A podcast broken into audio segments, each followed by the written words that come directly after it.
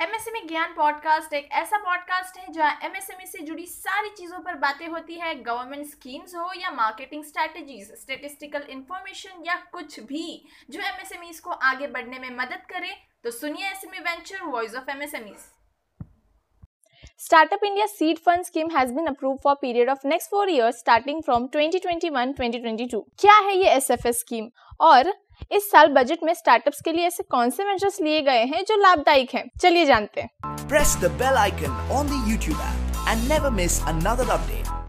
Hello hi everyone this is Yasmin Khan और आज मैं आपको एस एफ़ स्कीम के बारे में बताऊँगी।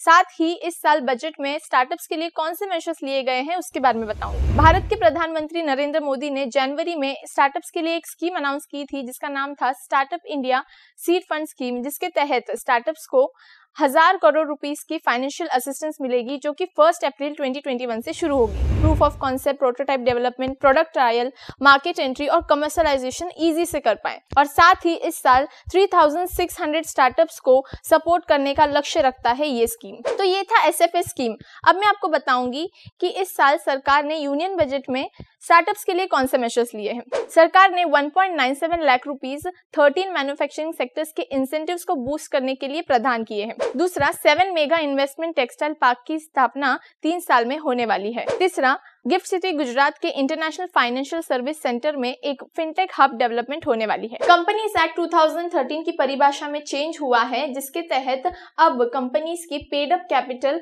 50 लाख से कम होगी और टर्नओवर 2 करोड़ से कम होगी। इंश्योरेंस कंपनी में फॉरेन डायरेक्ट इन्वेस्टमेंट की लिमिट अब 49 परसेंट से 74 परसेंट तक इंक्रीज की गई है। Without any restriction on paid up capital and turnover अब ओपीसी की अनुमति दी गई है। साथ ही किसी अन्य कंपनी में कन्वर्जन करना बहुत ही आसान हो गया है और ओपीसी सेटअप करने के लिए रेसिडेंसी लिमिट भी अब 182 डेज़ से 120 डेज़ कर दी गई है।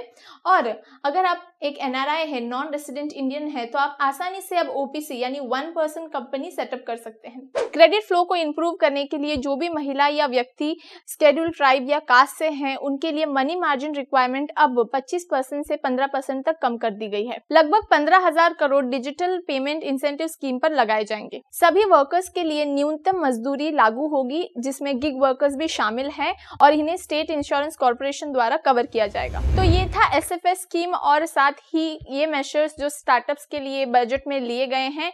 देखते हैं सरकार इन वादों पर कितना खड़ी उतरती है। तो आज के लिए बस इतना ही। आई होप आपको ये वीडियो पसंद आया होगा। तो please do like share subscribe S M venture for more such videos this is Yasmin Khan signing out thank you अपना कीमती समय देने के लिए धन्यवाद। उम्मीद करते हैं आज का पॉडकास्ट आपके लिए कुछ जानकारी लेकर आया होगा।